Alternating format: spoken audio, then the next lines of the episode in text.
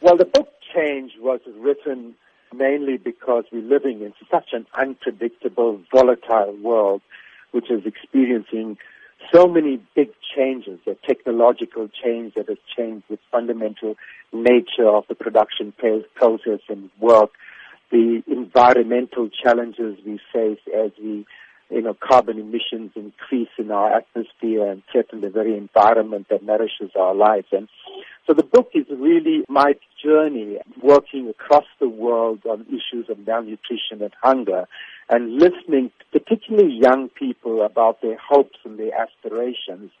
And I sort of try to give voice to the many people in our country and the world who feel they are not being listened to. That's interesting, especially when you talk about change and how change is happening everywhere. But not everybody seems to be ready to embrace change. Uh, how is that perhaps positioned in your book?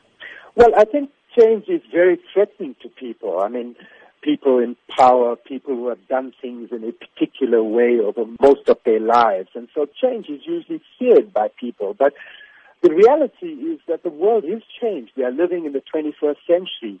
You know, it is a world where increasingly uh, much of the work that human beings are doing are going to be doing by, be done by machines, by robots. We are living in a world where increasing inequality between the rich and the poor is growing to a point where, you know, it is threatening the very social fabric of our society, like we see in South Africa. But I think change is inevitable.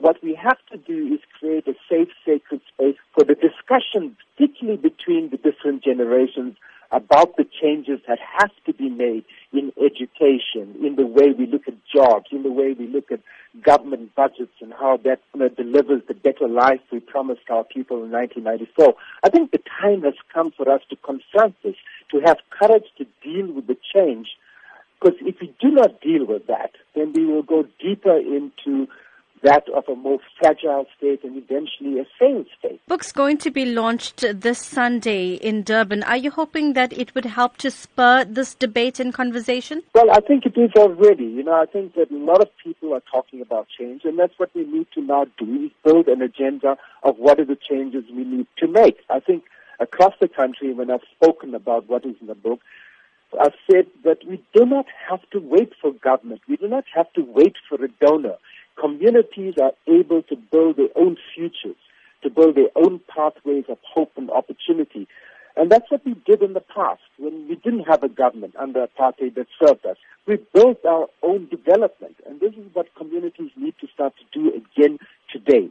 Stop waiting for others to do things for us. We need to do things for ourselves.